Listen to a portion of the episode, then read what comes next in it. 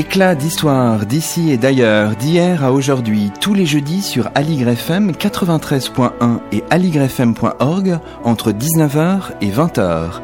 À la technique Mathieu Dolphus, au micro Luc Dérault.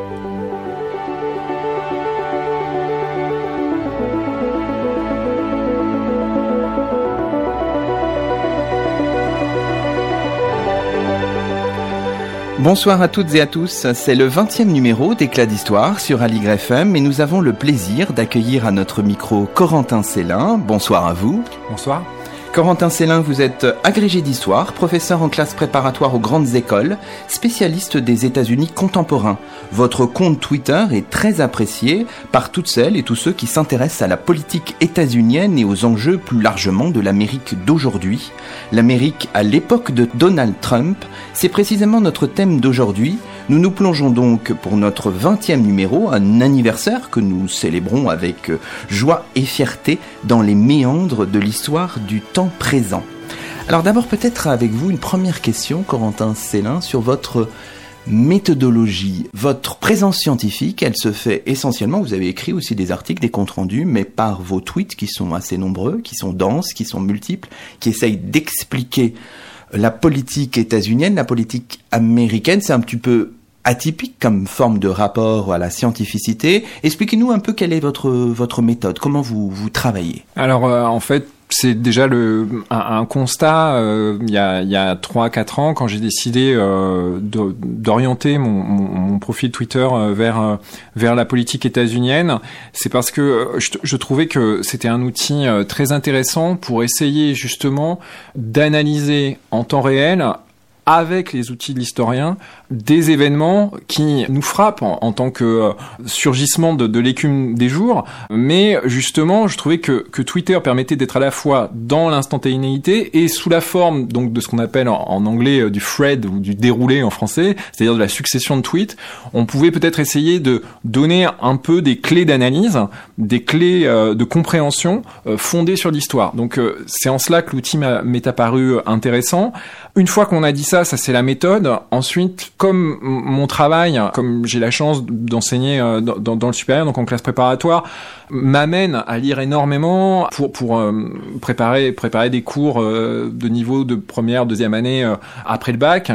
J'essaye donc de, lire tout, ce qui se produit, tout ce qui se fait aussi bien en France et aux États-Unis sur la politique états-unienne, et ensuite de me servir de, cet acquis pour faire de, l'analyse et du décryptage. Alors, est-ce que c'est de l'analyse, c'est du décryptage? Ça, c'est une question qu'on pourrait se poser. Disons que j'essaye de donner des clés d'analyse, évidemment, et c'est le dernier point, en restant le, le plus neutre possible, même si évidemment euh, Donald Trump est un sujet euh, des plus euh, polémiques et des plus controversés. On tend à le faire, et ça je crois que c'est justement la posture de l'historien, on essaye de le faire, je sais, c'est pas à moi évidemment de dire si j'y parviens, j'espère que j'y parviens, et qu'en tout cas je donne des clés d'analyse pour que chacun puisse essayer de se faire une idée éclairée de ce qui se passe aux États-Unis en matière politique. Donc on voit bien que c'est une espèce quand même d'alchimie entre une forme d'immédiateté en quelque sorte, et aussi du recul, une profondeur historique que vous cherchez à faire comprendre.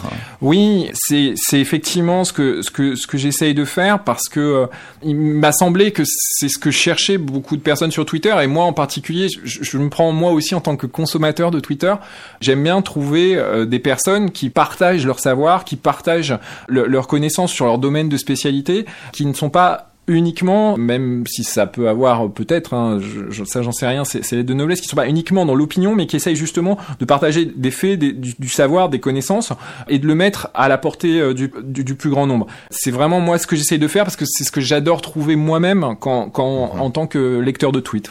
D'accord. Il se trouve qu'un de vos personnages, un des héros de votre histoire, c'est Donald Trump qui lui-même est très très consommateur de, de tweets. Alors ça complique votre tâche ou ça la rend plus facile le fait que vous soyez vous-même actif sur Twitter. Indéniablement, ça, la complique parce que euh, Donald Trump, on en reparlera peut-être plus tard, dans, son ADN politique, dans sa, dans sa euh, façon de faire de la politique, il y a euh, cet usage de l'immédiateté, du tweet comme moyen de contourner les médias, les corps intermédiaires, de s'adresser directement à une population à qui on propose un récit et euh, de faire des tweets, de proposer un récit souvent clivant, souvent euh, souvent qui peut être très très abrupt.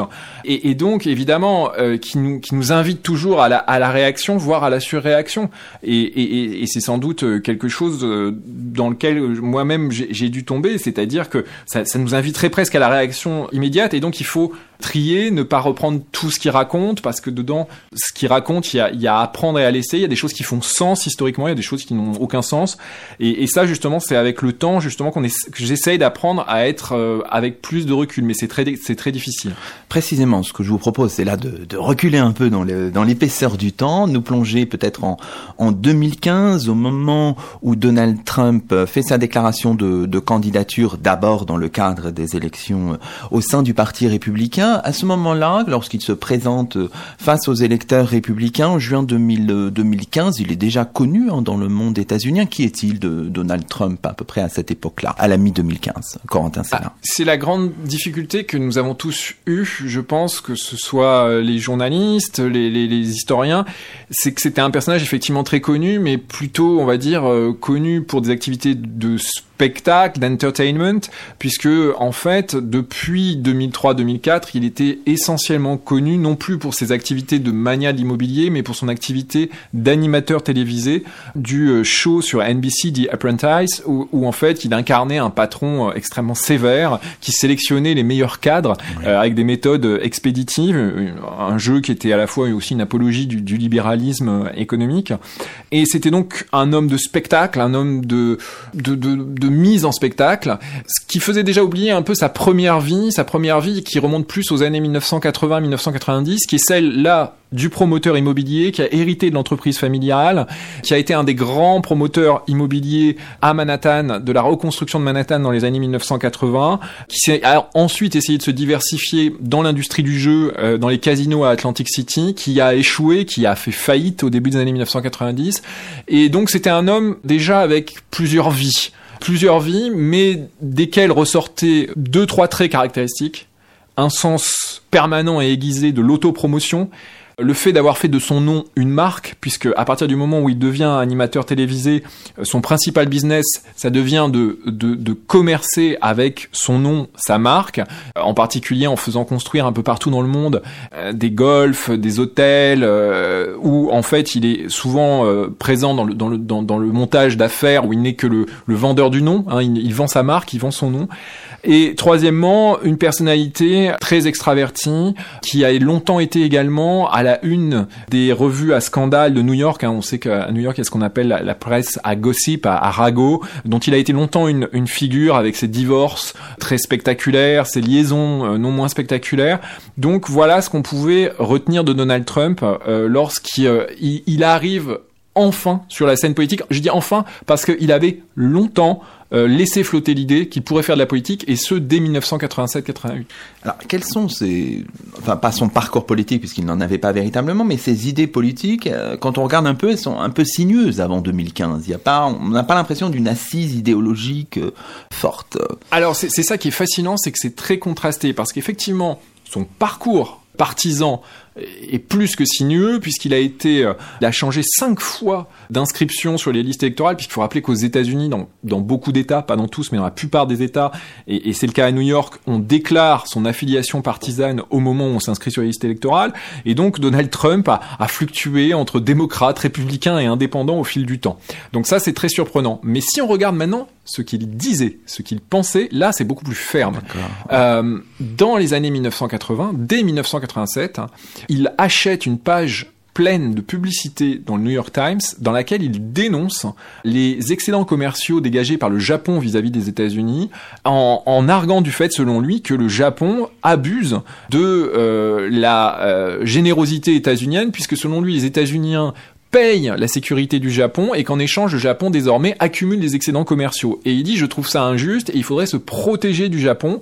Et déjà à l'époque, à la fin des années 1980, il défend un nationalisme économique, un protectionnisme économique contre le Japon. Et on retrouve exactement les mêmes idées aujourd'hui. Donc, on serait tenté de dire que euh, l'étiquette a pu changer, a pu varier, mais euh, le fond est, a, a, été présent depuis très longtemps. D'accord. Alors ce que je vous propose de faire peut-être maintenant, c'est de, de revenir sur ce discours du 16 juin 2015, euh, un discours qui prononce pour annoncer sa, sa candidature parce qu'il y a quelques éléments forts, saillants, qui sont peut-être encore euh, aujourd'hui pertinents. Donc on va écouter Donald Trump en anglais et puis ensuite on, on dira, on résumera un peu ce qu'il ce qu'il dit en, en français avec vous, Corentin Célin. Et la pastille sonore nous est proposée par Mathieu Dolphus. I am officially running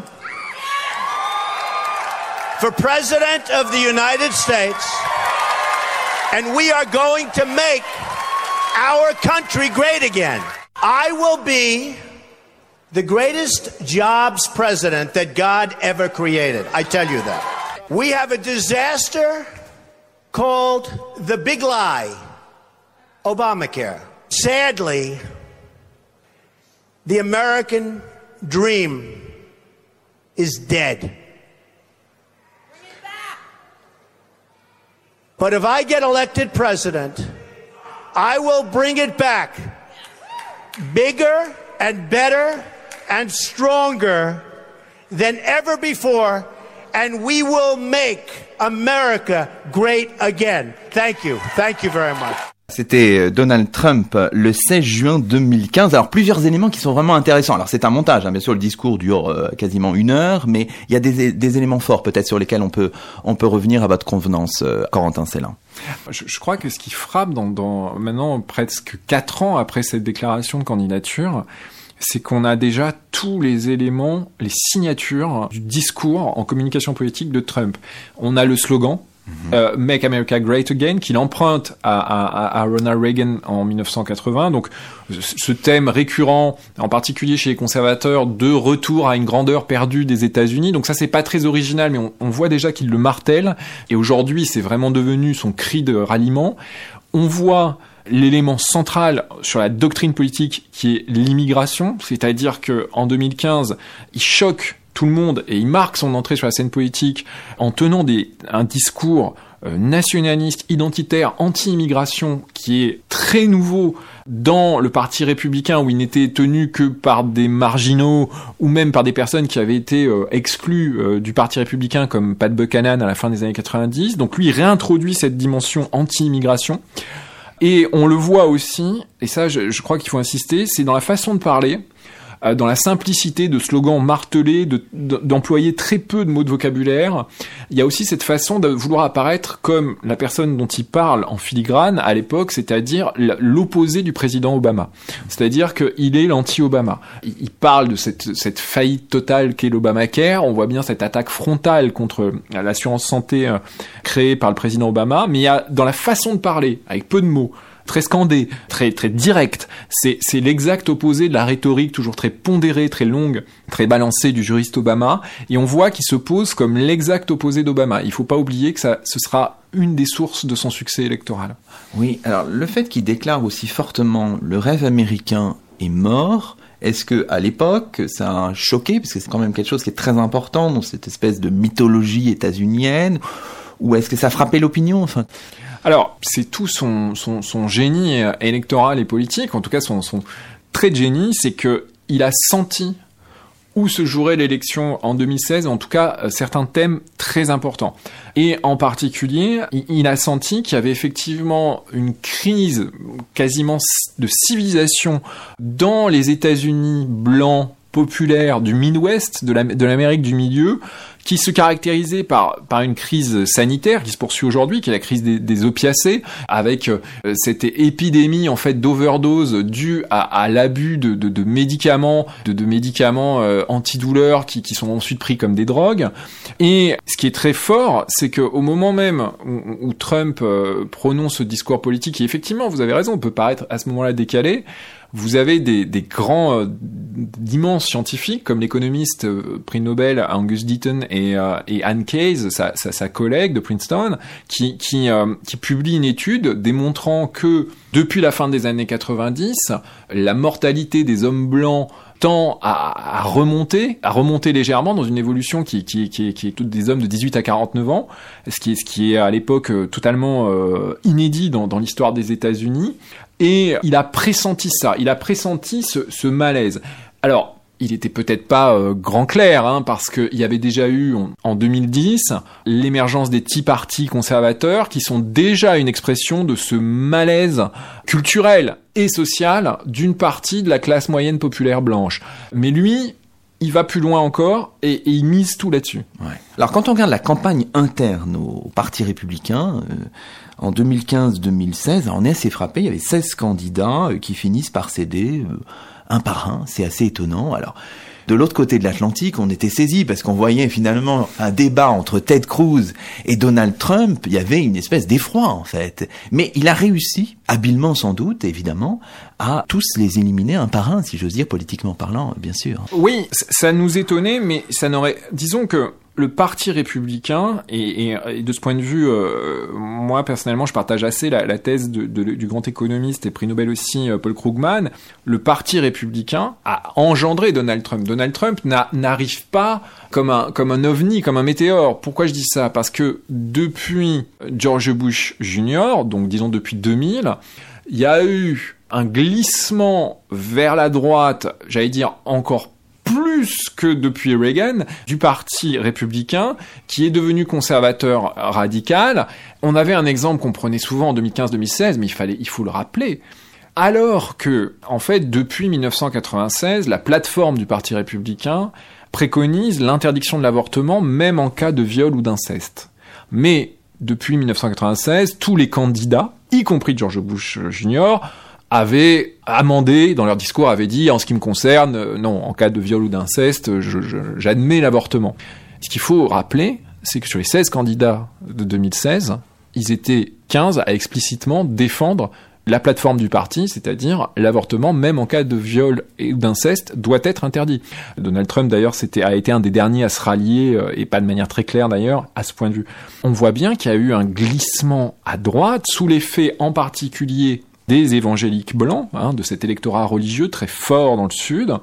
Il y a eu un glissement vers plus de conservatisme social et aussi, euh, ça on l'a vu dès 2008, aux marges, aux franges du parti, il y a des questions qui ont commencé à se poser sur l'immigration, sur le contrôle des frontières, et qui n'ont pas été repris par les élites traditionnelles du parti.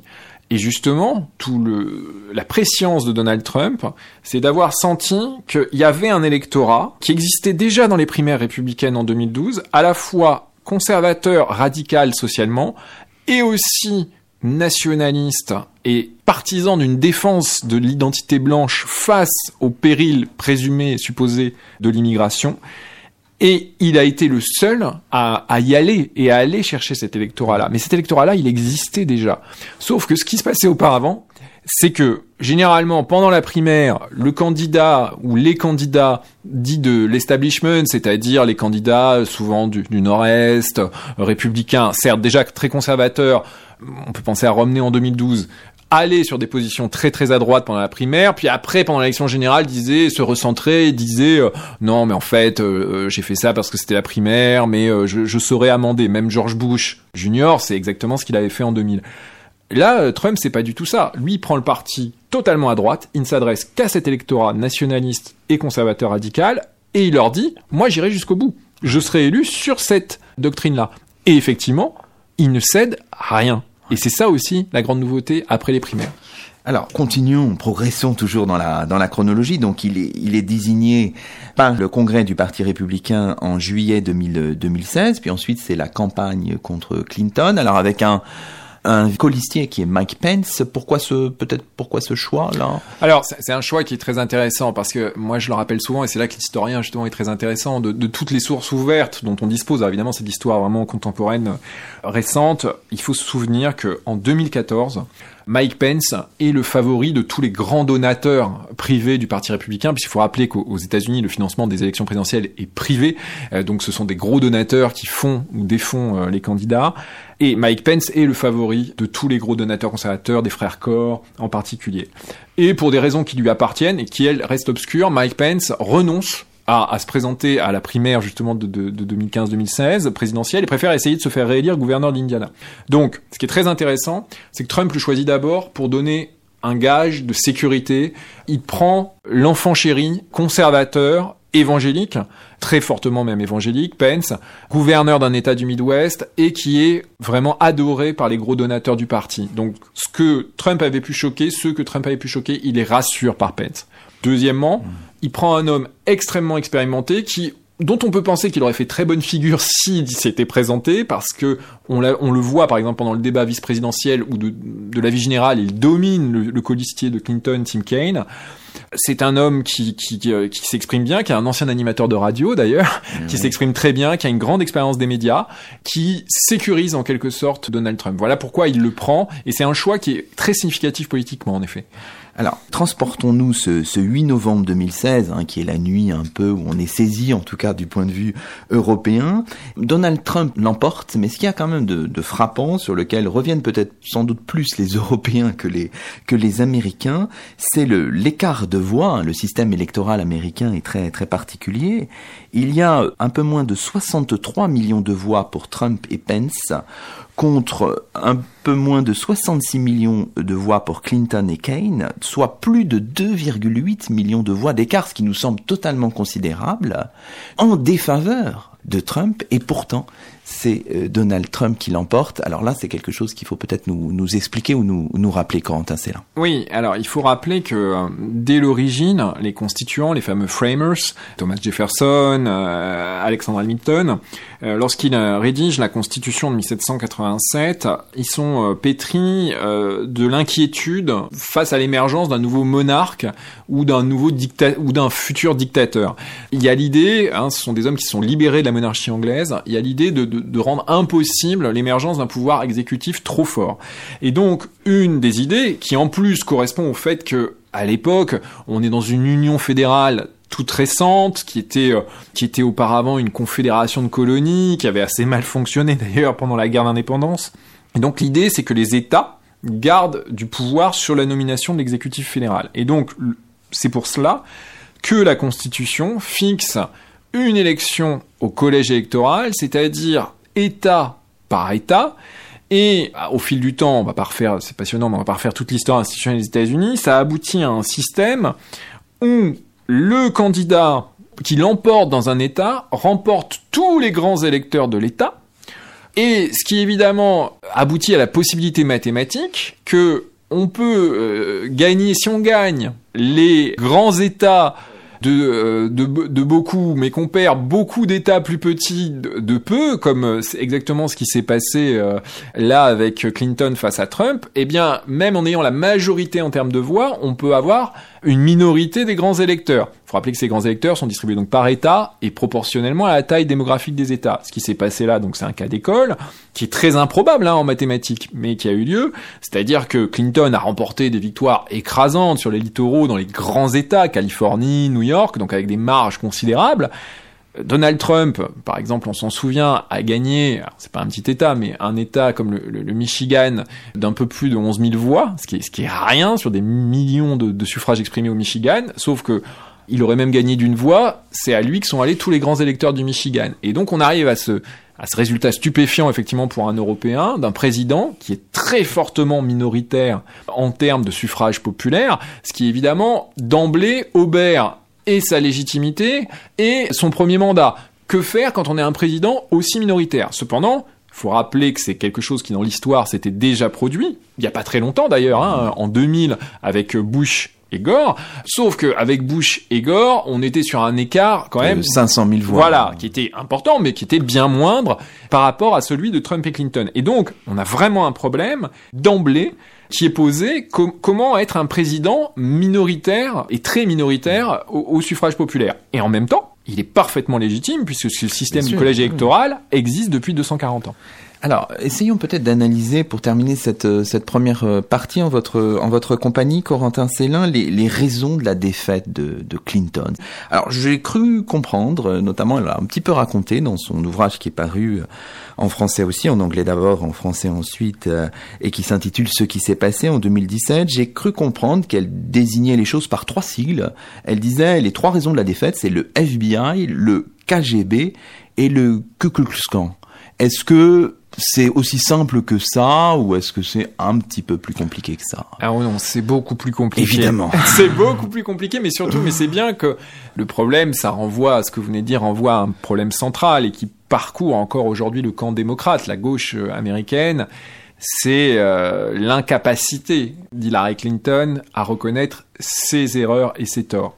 Si on fait une analyse euh, vraiment historique, Premièrement, elle était dans une position qui, chez les démocrates, n'est pas très euh, porteuse, et en tout cas n'a jamais été porteuse, puisqu'il faut rappeler qu'elle avait été battue lors des primaires de 2008 par Barack Obama, et que elle a été réinvestie cette fois, ce que les démocrates font moins souvent que les républicains à l'époque contemporaine, et euh, ce qui généralement ne réussit pas aux candidats démocrates. Hein. On avait déjà eu Al Gore, qui lui aussi avait été battu en 88 en primaire, avait été réinvesti en 2000, et finalement avait perdu contre Bush.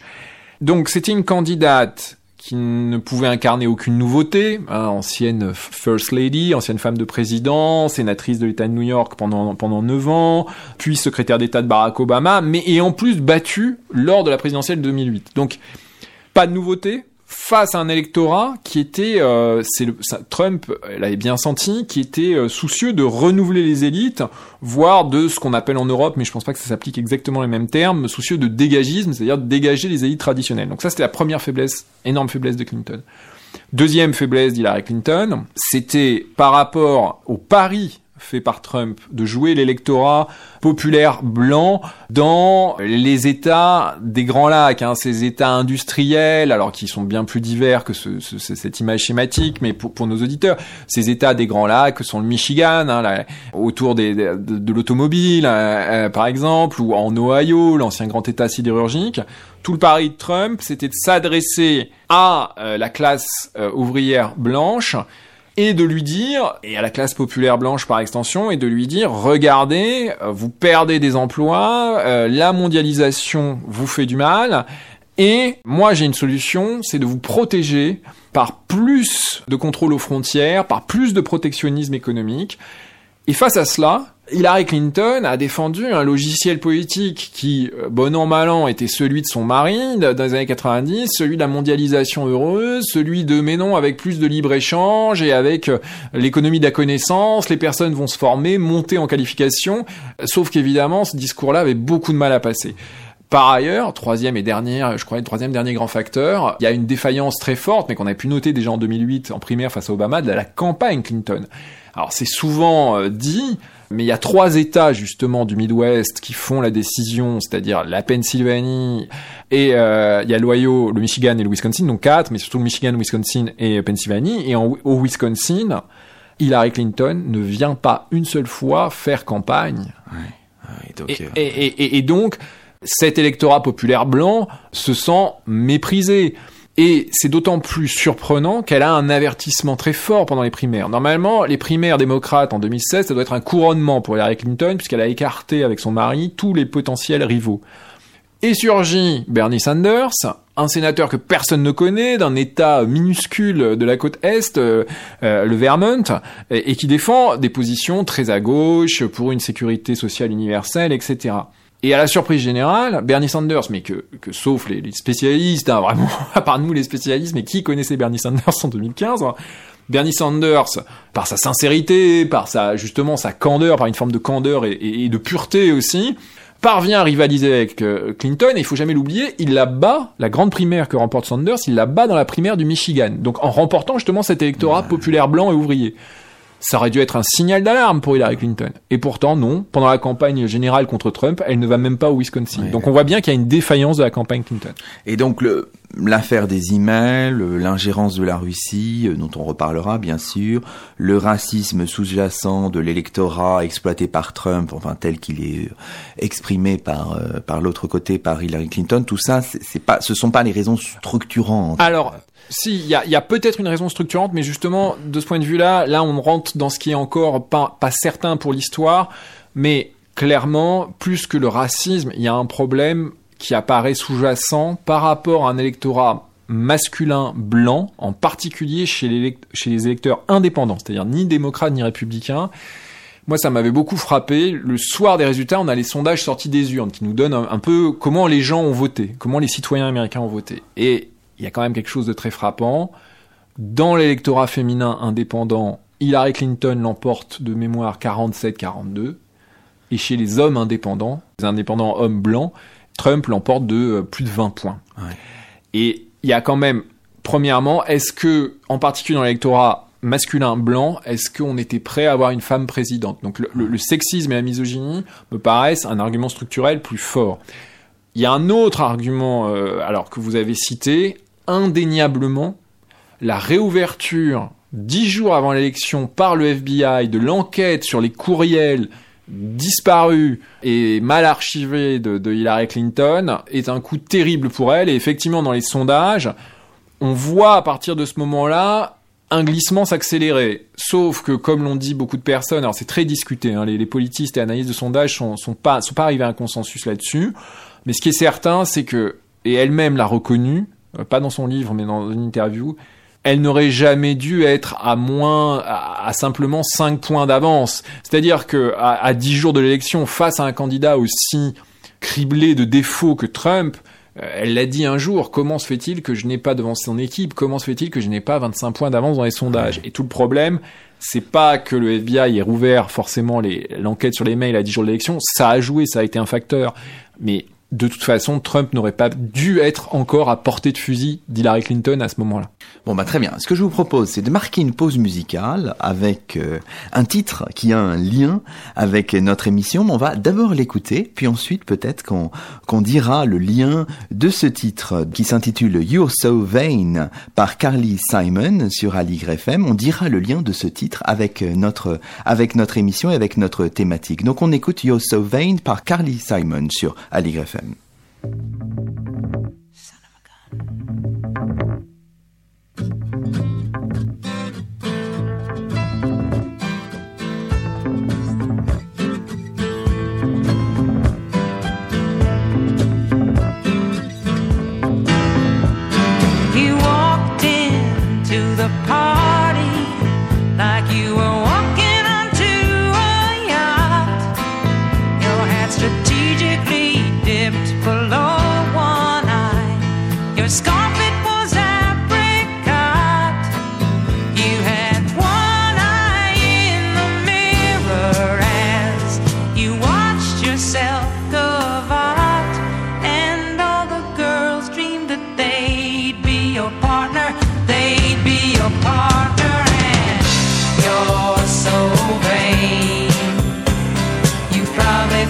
Song is about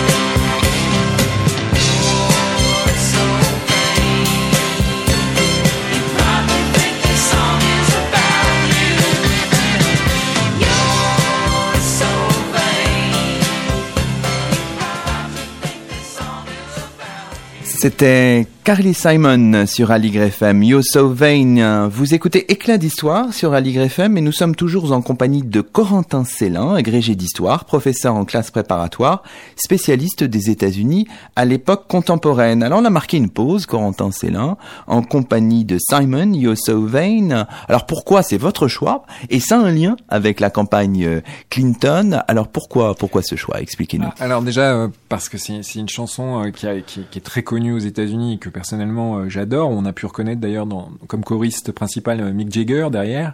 Surtout parce que c'est une chanson donc qui est très connue aux États-Unis, qui a été euh, le principal succès de l'année euh, 72, parce que Carly Simon il décrit un homme totalement narcissique, qui l'a visiblement fait énormément souffrir, qui qui euh, qui l'a brutalisé psychologiquement après l'avoir séduite.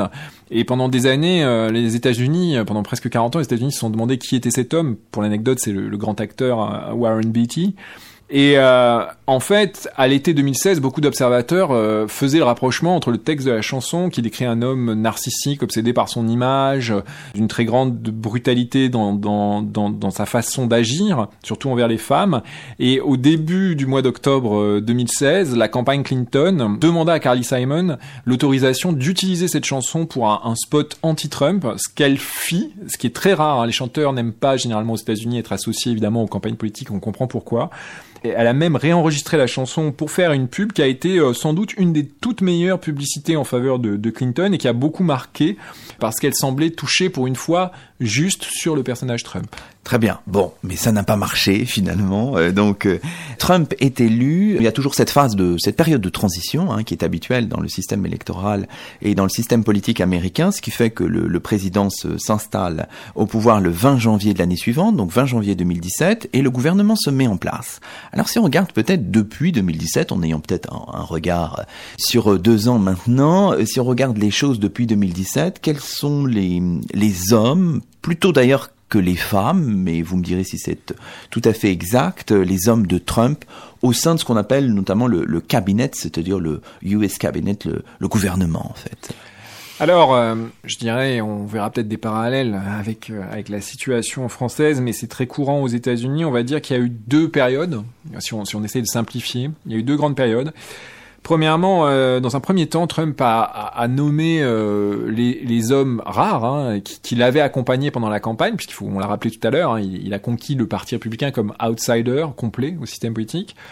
Et donc, il a nommé euh, au début de sa présidence, par exemple, le général Michael Flynn euh, comme conseiller à la sécurité nationale et euh, le sénateur, l'ancien sénateur donc euh, de, de l'Alabama, euh, Jeff Sessions, comme ministre de la Justice, car par exemple Sessions avait été le, le premier et pendant longtemps le seul élu hein, à, à rallier Trump, parce que Sessions était un, un anti-immigration euh, convaincu.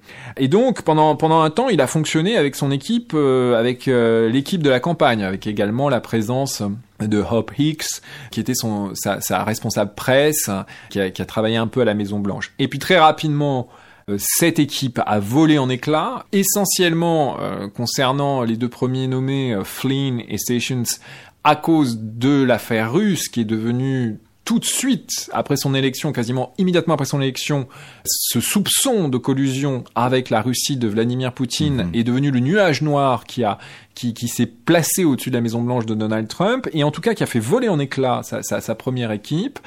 Et Parce que Flynn est parti quelques jours après. Enfin, c'est Oh, oh, alors Flynn a été débarqué par Trump lui-même au bout de trois semaines Voilà, parce qu'il avait menti euh, sur ses relations et sur ses conversations avec l'ambassadeur de Russie à Washington, euh, Kislyak. Sessions, lui, a tenu que jusqu'au midterms de l'année dernière, il a tenu, mais euh, il a tenu après être devenu le souffre-douleur Oui. de Donald Trump, puisqu'on a, on a assisté à des scènes incroyables, Trump l'insultant en public alors qu'il était ministre de la Justice, mais à cause de l'affaire russe. Donc on a eu une sorte de, de relève de la garde, mais de relève de la garde pas très organisée, qui, qui s'est fait dans la confusion avec des, avec des, des, personnes qui, qui ne sont pas arrivées à tenir au poste, et puis là, depuis, on va dire, environ 7 à 8 mois, on a une seconde équipe qui a émergé avec aux affaires étrangères Mike Pompeo, qui a d'abord été directeur de la CIA, qui est un ex militaire, un ex-représentant du Kansas ultra-conservateur, et qui est connu pour ne jamais s'opposer à Trump et pour acquiescer à, toutes ses initiatives, et Trump a une confiance absolue en lui. Et par ailleurs, émergence également de John Bolton, euh, ancien euh, faucon euh, de l'administration Bush, on s'en souvient, ambassadeur des États-Unis aux Nations Unies, qui avait qui, a souhaité par moment le retrait des États-Unis de, de- des Nations Unies qui, qui, voue aux gémonies.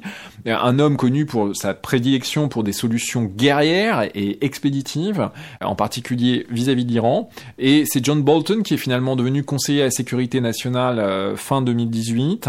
Et là, on a une équipe qui semble consolidée, avec également, par contre, la seule personne qui est restée, mais dans un poste à la Maison Blanche, qui n'est pas un poste gouvernemental, donc un poste pour lequel Trump n'a pas eu à soumettre sa nomination au Sénat, c'est Jared Kushner, le gendre, le propre gendre de, Donald Trump, qui est son conseiller politique senior à, la Maison Blanche et qui occupe une place de plus en plus imposante. Par exemple, les auditeurs s'en souviennent, peut-être il y a quelques semaines, lors du fameux shutdown, lors de la fameuse interruption des services publics, c'est Jared Kushner qui était chargé d'aller négocier pour son beau-père avec les élus du Congrès.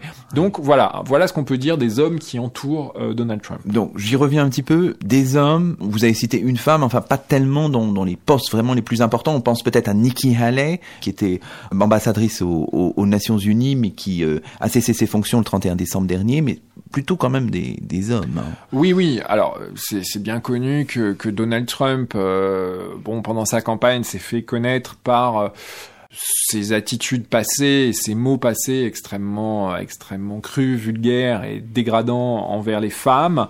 Il se vante pourtant euh, d'a- d'avoir souvent promu des femmes à l'intérieur de la Trump Organization, de sa société, mais on dirait presque aujourd'hui que la figure la plus marquante, et c'est là aussi très étonnant eu égard à l'histoire des États-Unis, la figure féminine la plus marquante de sa présidence, c'est sa fille, Ivanka, qui elle aussi est conseillère à la Maison Blanche, comme son mari Jared Kushner, ce qui est une rupture euh, avec la tradition euh, états-unienne, d'autant que Trump aime bien, mais c'est plutôt euh, pour badiner, dira-t-on, aime bien de temps à autre et assez régulièrement euh, laisser entendre qu'il pourrait nommer, euh, par exemple, il l'a fait encore dernièrement, Ivanka Trump, par exemple, à la Banque mondiale. Bon, finalement, évidemment, il n'a pas choisi, car il sait très bien que là, il devrait en rendre compte par rapport au, Sénat, mais c'est peut-être, euh, maintenant que Nikki Haley est partie, c'est la, c'est la figure féminine qui domine euh, la présidence Trump. Et en même temps, ça, ça nous en dit beaucoup sur la façon de fonctionner de Trump, très clanique, très resserré, sur des personnes dont il exige la loyauté la plus grande.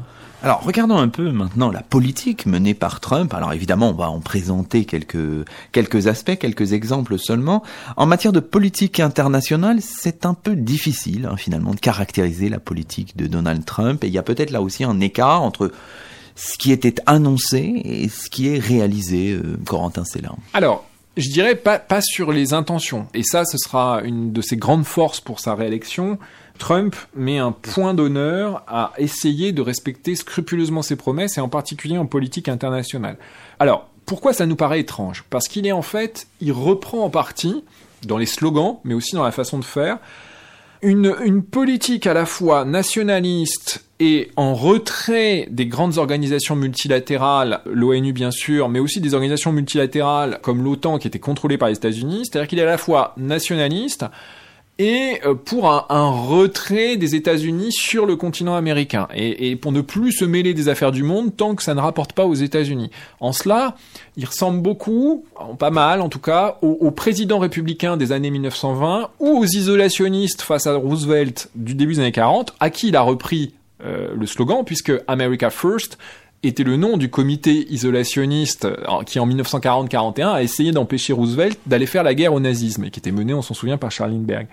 Donc, On voit quand même une doctrine cohérente, nationaliste, isolationniste en ce sens, c'est-à-dire euh, où la puissance états-unienne n'intervient dans le monde que quand elle, ça lui rapporte, qui n'est pas multilatérale, multilatéraliste. Et partant de là, il a essayé de faire strictement cela. Donc retrait des accords de Paris sur le climat, retrait de l'accord nucléaire avec l'Iran, et, et puis dernièrement retrait euh, de Syrie euh, sans, sans prévenir ses alliés. Mais évidemment, dans cette démarche, même s'il essaye de tenir ses promesses, il se heurte à euh, des dizaines d'années d'histoire états-unienne et à- y a un acquis, un un héritage d'alliance. On l'a vu par exemple sur l'OTAN. Il a été extrêmement brutal à l'intérieur de l'OTAN en disant aux alliés OTAN euh, vous devez payer euh, vous devez payer autant que nous en, en matière de défense, vous devez augmenter vos budgets de la défense, mais finalement, il a été quand même obligé d'en rabattre parce que évidemment, Donald Trump ne peut pas faire exactement ce qu'il veut, il doit aussi rendre des comptes au Congrès. Dernièrement, ce qui a beaucoup surpris, euh, par exemple, le Sénat pourtant à majorité républicaine a condamné a vraiment désapprouvé formellement par, une résolution les retraits euh, prévus en Syrie et en Afghanistan. Donc on voit bien que il y a une volonté de coller aux promesses nationalistes qui ont été faites et isolationnistes, mais une difficulté à le faire parce que, évidemment, il y a l'héritage de l'histoire états-unienne. Et puis il y a des côtés parfois un peu spectaculaires. hein. Je sais pas, on pense par exemple à la rencontre avec euh, Kim Jong-un le 12 juin euh, 2018, la dénonciation de l'accord avec l'Iran euh, qui se passe quelques quelques semaines à- avant, en mai 2018. Il y a des choses assez spectaculaires. Par exemple, le fait de reconnaître Jérusalem comme capitale d'Israël aussi. Voilà, des choses qui sont un peu spectaculaires et qui ont un, un effet euh, dans le monde entier. bien Alors, sûr. qui sont, qui sont spectaculaires, en effet, mais qui, alors, là encore, euh, sur Jérusalem, il avait, il avait annoncé la couleur. Il a, il, euh, je veux dire, Donald Trump est euh, le candidat de, de l'amitié inconditionnelle, j'allais dire même au-delà d'Israël, mais surtout avec Benjamin Netanyahou et avec le Likoud israélien. Il l'avait déjà dit pendant la campagne, donc de ce point de vue-là, pas de surprise, même si évidemment, c'est quelque chose qui est totalement en rupture avec la posture, avec la position qu'ont pris euh, les, les, les, les États-Unis depuis, euh, depuis 25 ans, par exemple, au Proche-Orient. Par contre, là où vous notez quelque chose de très important, c'est toujours dans la mise en scène, dans la, dans la mise en forme de cette politique. Donald Trump, il, il pense qu'il a été élu pour être l'anti-Obama. Et donc, il fait exactement l'inverse d'Obama. Là où Obama, euh, j'allais dire, sous-pesait chaque décision, même la plus mineure, au, au trébuchet, Donald Trump, lui, il veut montrer qu'il décide et qu'il agit vite et qu'il se moque de toutes les contraintes habituelles qui pèsent sur un président. Donc, ce qui l'amène, par exemple, à organiser ce formidable, euh, cette formidable opération de, de communication politique qui a été le sommet de Singapour alors, en juin 2018 avec Kim Jong-un, qui n'a abouti pour l'instant, hein, c'est un pari qu'il fait, qui n'a abouti pour l'instant sur rien en matière de dénucléarisation nord-coréenne, mais où il peut dire, je suis le premier à avoir, en tant que président, rencontré en vrai, en réel, un dirigeant nord-coréen, un, un dictateur nord-coréen, et qui lui permet de dire, je vais réussir là où personne n'a réussi, où Obama m'avait laissé une situation catastrophique.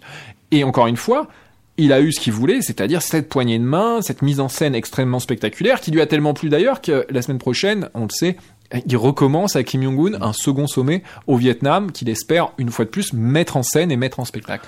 D'accord. Il nous reste peu de temps. hein. Il nous reste 7-8 minutes dans cette émission, donc on est obligé de balayer un petit peu largement euh, les choses. Peut-être quelques mots quand même de nouveau sur la, question migratoire. On lisait dans ces derniers jours un article de Libération qui aime bien jouer sur les mots, qui était titré Trump euh, s'est-il ou s'est emmuré dans euh, la question migratoire Qu'est-ce qu'on qu'est-ce qu'on peut répondre à ça, euh, Corentin Célin Alors, c'est- évident que Donald Trump a, commis indéniablement euh, une de ces ra- assez rares grosses erreurs politiques depuis euh, depuis quatre ans et depuis sa déclaration de candidature avec sa volonté euh, opiniâtre de, de, de, de vouloir construire un mur, et j'insiste bien un mur et non pas des barrières comme il en existe déjà, euh, sur la frontière avec le Mexique. Pourquoi une erreur? Parce que déjà, et ça, alors tous les sondages convergent de manière, euh, de manière euh, mais métronomique, on est sur un rapport d'environ 60 à 65% d'États-Uniens qui ne veulent pas de ce mur sur la frontière et euh, 35 à 40% qui l'approuvent. Euh, sauf que si on regarde mieux, évidemment, quand on regarde simplement les électeurs républicains, les électeurs de Trump, la proportion se renverse. Il y a environ deux tiers euh, d'électeurs de Trump qui sont favorables au mur. Le problème, euh, c'est que Trump a voulu encore une fois de plus satisfaire euh, son électorat qu'il a lui-même, en, quelque sorte, il y a une forme d'auto-intoxication. Il a euh, galvanisé cet électorat conservateur par des thèmes nationalistes identitaires avec cette promesse du mur qui était euh, centrale dans, sa, promesse. Et comme il n'arrivait pas à réaliser ce mur, ses électeurs pouvaient commencer à douter de lui. Et, donc, il s'est mis dans l'idée d'avoir, d'obtenir du Congrès à tout prix le, vote de ce budget pour le mur. Et il ne l'a pas obtenu malgré le shutdown qu'il a, déclenché pendant, euh, plus d'un mois. Et c'est pour ça que Libération autrefois a fait ce, jeu de mots, parce qu'effectivement, il, il a déclenché une crise lui-même dont pour l'instant il n'est pas arrivé à sortir gagnant. Alors, il vient de trouver la solution, on le sait, en euh, déclarant l'urgence nationale pour pouvoir transférer des fonds déjà votés. Mais c'est une solution qui pourrait être euh, arrêtée par la justice, et donc il est sur un chemin très étroit, mais parce que une fois de plus, il a voulu être l'homme de la fidélité à ses promesses et de la fidélité surtout à un socle électoral, à un électorat blanc, euh, nationaliste, qu'il a, galvanisé, qu'il s'est- qu'il a reconnu comme un chef et qu'il ne veut surtout pas décevoir ou trahir, parce que là, il perdrait vraiment sa singularité politique. D'accord. Alors, il nous reste peu de temps, mais on peut aborder peut-être deux thèmes, à la fois les nouveaux équilibres politiques et puis toujours cette enquête euh, sur les liens possibles entre la Russie et les équipes de Trump, ce qu'on appelle le Russia Gate. Alors, peut-être d'abord sur ça, il y a toujours cette enquête du procureur spécial Mueller depuis mai 2017 qui est en cours. Qu'est-ce qu'on peut en attendre? On annonce peut-être que même ça va se, se terminer, mais enfin, on, l'annonce- on a Oui. souvent annoncé que ça veut presque rien dire. Voilà, c'est- un peu euh, l'arlésienne, hein, cette fin de l'enquête Muller. Ce qu'on peut en dire, c'est que Robert Mueller a été nommé procureur indépendant pour poursuivre une enquête afin de savoir s'il y avait une collusion entre la Russie et la campagne Trump. Mais sa saisine lui permettait d'enquêter sur tous les faits délictueux qui seraient portés à sa connaissance pendant son enquête. Ce qui a abouti à cette situation paradoxale, il a démontré, Robert Mueller a démontré qu'il y a eu une opération de la Russie pour déstabiliser la démocratie états-unienne, en particulier en utilisant les réseaux sociaux pendant la campagne de 2016, et ça c'est certain. Il a démontré qu'une partie de l'entourage de Trump avait des comportements pour le moins délictueux. Son ancien directeur de campagne Manafort, son ancien euh, conseiller à la sécurité nationale Michael Flynn, mais pour des faits qui n'ont rien à voir ou qui sont pas directement en relation avec une éventuelle collusion avec la Russie. Et donc on arrive à ce paradoxe aujourd'hui, c'est que pour l'instant Robert Mueller, il a apporté beaucoup d'éléments, mais sur l'origine de son de sa saisine, sur la collusion russe, pour l'instant personne n'est inculpé. C'est quelque chose, j'insiste là-dessus, de décisif, parce que si jamais le procureur Mueller rendait un rapport qui, faute de preuves, faute d'éléments tangibles, blanchissait Donald Trump sur une collusion avec la Russie, pour lui, ce serait un immense succès politique. Bon, alors il nous reste une minute trente, là ça va être très difficile pour vous. Il y a eu des nouveaux équilibres très importants à la suite tout de même des élections de mi-mandat, puisque la Chambre des représentants, l'équivalent si j'ose dire de notre Assemblée nationale, est passée du côté démocrate avec à sa tête Nancy Pelosi. En ce moment, les candidats à l'élection de 2020 du côté démocrate se déclarent de plus en plus euh, Kamala Harris, Amy Klobuchar, Elizabeth Warren, Bernie Sanders. Est-ce qu'un renouveau est possible de, de ce côté-là et comment le, le voyez-vous Euh, Il y a une nécessité de renouveau double chez les démocrates. D'une part, dans le personnel politique, et on voit que c'est une nouvelle génération quand même qui émerge de quarantenaires, cinquantenaires, pour justement incarner un renouveau des personnes. Et il y a un renouveau doctrinal, avec un choix qui devra être tranché par les démocrates lors de cette primaire. Est-ce qu'il s'agit d'aller davantage vers la gauche en particulier aller vers, euh, par exemple, une proposition d'assurance santé universelle, voire même d'assurance santé universelle publique, ce qui est euh, encore, il y a encore quelques années, euh, était une référence horrible aux États-Unis?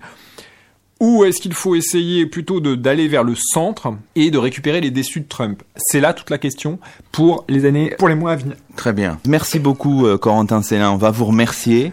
Et on va dire euh, à nos auditeurs que c'est ainsi que se termine le 20e numéro d'éclat d'histoire d'ici et d'ailleurs, d'hier à aujourd'hui, l'émission d'histoire d'Aligre FM, 93.1 et aligrefm.org, tous les jeudis entre 19h et 20h. Nous étions aujourd'hui en compagnie de Corentin Célin, agrégé d'histoire, professeur en classe préparatoire et je vous recommande son compte Twitter excellemment informé sur la situation états-unienne d'aujourd'hui.